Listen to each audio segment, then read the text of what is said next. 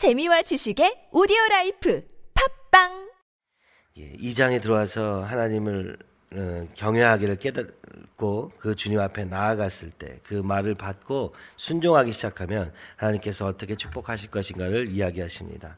그 중에서도 2장 5절부터 8절까지는 하나님 걸 알게 되고 하나님을 깨닫게 될 것이라고 말씀하시고 9절부터 15절 사이에서는 그 두 번째 유익인 어, 삶에서 어떻게 이루어질 것인가를 이야기하십니다. 그 첫 번째 앞에 부분으로서 오늘 2장 9절에서 12절이 있는 것입니다. 하나님을 알게 되면 하나님의 말씀에 순종하는 삶이 되 면 이 지혜를 따라 사는 삶이 되면 그러면 오늘 9절은 이렇게 얘기합니다. 공의와 정의와 정직 모든 하나님의 선하시고 어, 기뻐하시는 뜻을 따라 사는 길을 깨달을 것이라고 말씀합니다. 근데 여기 보니까 모든이라는 말도 덧붙여 있는 것입니다. 모든 선한 길, 모두 하나님이 정말 하나님의 뜻대로 합당한 삶의 방식을 깨닫게 될 것이다. 길은 삶의 패턴을 얘기하고 삶의 방향을 얘기하고 방식을 이야기하는 것입니다. 그래서 모든 선한 길을 깨닫게 될 것이라고 약속하고 계시는 것입니다. 하나님의 말씀을 받아들이기만 하면 그때부터 이 놀라운 일이 벌어지고 벌어질 것임을 이야기합니다.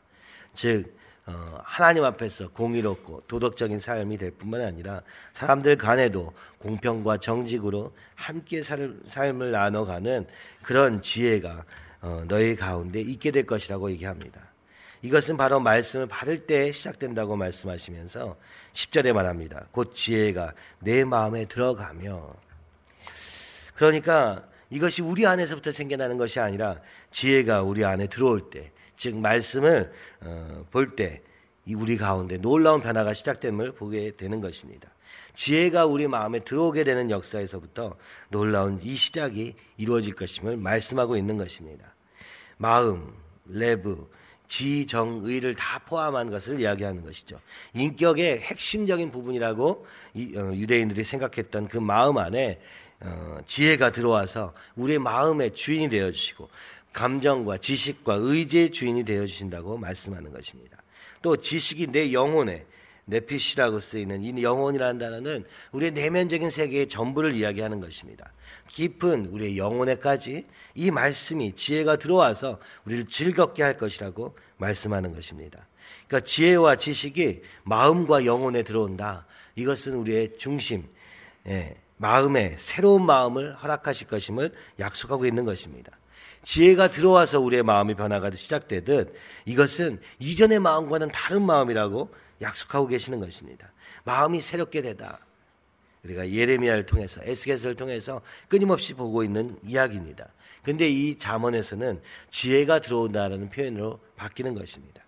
그래서 삶의 전반에 미치는 이 지혜와 지식이 마음에 모든 의지와 생각과 감정을 주장할 뿐만 아니라 영혼을 즐겁게 한다. 기쁨으로 살 수 있는 그 능력이 어디서부터 오느냐? 바로 말씀을 받으면서부터 그 말씀을 어, 대로 살기로 결단하면서부터 그 말씀대로 살기로 확정하는 순간부터 그 역사가 내 안에 의지로만 나타나는 것이 아니라 새로운 마음을 주셔서 그리고 지혜가 내 마음에 들어오셔서 시작됨을 말씀하고 있는 것입니다. 그때 모든 선한 길을 깨닫게 되고 인생을 어떻게 살아야 될지 어떤 방향으로 어떤 결정을 해야 될지를 구체적으로 다 나열하진 않았지만 그러나 그 지혜가 알려주실 것임을 약속하고 계시는 것입니다. 그리고 나서 어, 그러면 그것이 어떻게 구체적으로 나타나느냐 이렇게 보니까 어, 지키고 보호하신다. 앞절에 있는 5절에서 8절에도 지키고 보호하심에 대해서 이야기했습니다. 근신이 너를 지키며 그래서 어, 근신이라는 것은 무엇입니까? 사력 있게 생각하고 어, 순간적으로 판단하고 하지 아니하고 내 생각대로 흘려가는 삶이 아니라 그때그때 분별하면서 그리고 내가 지금 어디에 있는지 판단하면서 통찰력을 가지고 있는 것을 이야기합니다. 명철은 옳고 그름을 분별하여서 모든 문제를 합리적으로 풀어가는 능력을 이야기하는 것이죠. 그래서 이 근신, 이 지혜로 말미암아서 얻게 되는 근신과 명철이 우리의 삶을 보호해 준다고 얘기하는 것입니다. 어디서부터 보호합니까? 12절에 있는 악한 자의 길과 폐역을 말하는 자에게서 건져내리라. 이 잠언은 우리가 인생을 승리하기 위해서는 보호를 받아야 된다 이야기하는 것입니다.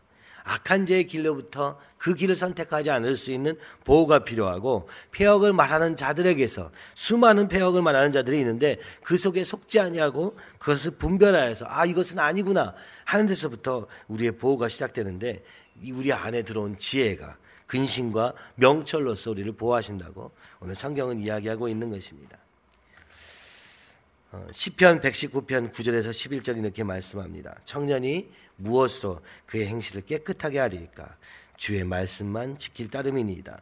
내가 전심으로 주를 찾아 싸우니 주의 계명에서 떠나지 말게 하소서. 내가 주께 범죄하지 아니하려 하여 주의 말씀을 내 마음에 두었나이다. 청년이 어떻게 하나님이 기뻐하시는 삶을 살 수 있는가? 하나님의 나라를 하나님의 뜻대로 살 수 있는가? 그것은 딱 한 가지밖에 없다고 시편 기자는 얘기합니다. 주의 말씀을 붙잡는 데서부터, 주의 말씀을 지키는 데서부터. 그래서 기도하는 것입니다. 주님, 주의 계명이 나에게서 떠나지 않게 하여 주시옵소서. 내가 전심으로 주지를 찾는데 그 찾는 것은 막연한 것을 찾는 것이 아니라 이 말씀에서 떠나지 않도록 하는 것. 그것이 우리의 마음을 행실을 깨끗하게 하는 유일한 길이라고 말씀하십니다. 그러면서 이렇게 얘기하는 것이죠. 주의 말씀을 내 마음에 두었나이다. 또 마태복음 7장 13절 14절은 말합니다. 좁은 문으로 들어가라. 멸망으로 인도하는 문은 크고 그 길이 넓어 그리로 들어가는 자가 많고 생명으로 인도하는 문은 좁고 길이 협착하여 찾는 자가 적음이라. 여러분 여기서 인도와 보호, 지킴과 보호가 왜 필요합니까? 왜냐하면은 우리에겐 수많은 선택이 가능함을 말씀하고 있는 것입니다. 우리의 자유의 의지대로 선택할 수 있는 길은 너무나도 많습니다. 생각하고 감정이 끌려가는 방식도 우리의 선택 중에 하나입니다. 그런데 이 하나님의 말씀이 지혜가 되어서 내 마음의 중심에 들어오시기 전에는 구별할 수 없고 분별할 수 없고 그리고 이해할 수조차 없는 그런 우리라고 말씀하는 것입니다. 그래서 말씀이 우리 안에 들어와서 그 말씀대로 사는 삶이 완전히 정착을 하게 되면 우리 마음에 근신이 생기고 명철이 생겨서 그 모든 것을 분별할 수 있게 되어서 그 수많은 길들 중에서 하나님이 원하시는 한 가지 길, 한 가지 생각, 한 가지 감정, 한 가지 행동을로 인도하는 그것은 바로 이 지혜로부터 말미암다. 말씀으로부터 말미암는다. 하나님을 의지함에서부터 시작된다고 말씀하고 있는 것입니다. 그래서 이 잠언도 어, 우리가 하나님을 받아들이고 그 말씀대로 살기 시작하는 순부터 주어지는 축복은 바로 인도와 보호하심이라고 말씀하고 있는 것입니다.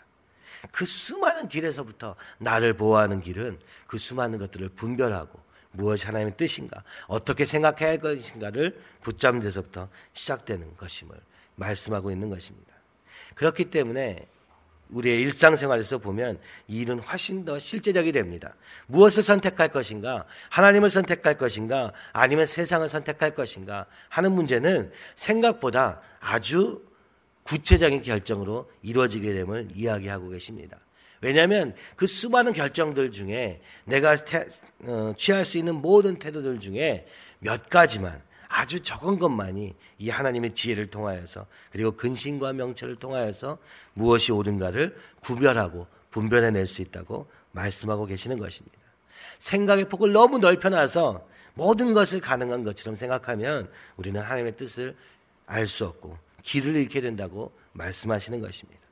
그러면 오늘 하나님이 우리에게 어떻게 생각하기를 원하시는가?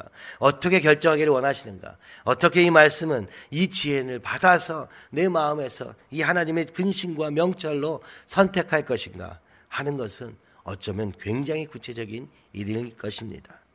그래서 오늘 하루도 주님과 동행하는 걸음 속에서 주님, 그 하나님의 지혜, 그 말씀이 나를 인도하여 주시옵소서.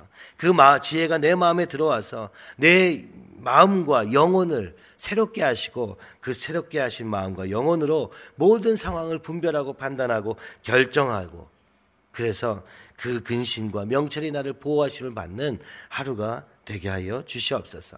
우리의 생각을 지켜주시고 그리고 감정을 지켜주시고 우리의 의지를 인도하여 주셔서 하나님의 좁은 길, 그것이 좁은 길이라 할지라도 하나님이 기뻐하시는 선한 길로 인도함 받는 하루가 될 수 있도록 주여 인도하사 우리의 삶이 모든 선한 길을 깨달은 걸음이 될 수 있도록 그래서 공의와 정의와 정직, 하나님이 기뻐하시는 그 모든 선한 길을 따라 사는 하루가 될 수 있도록 주님 인도하시고 도와주시옵소서.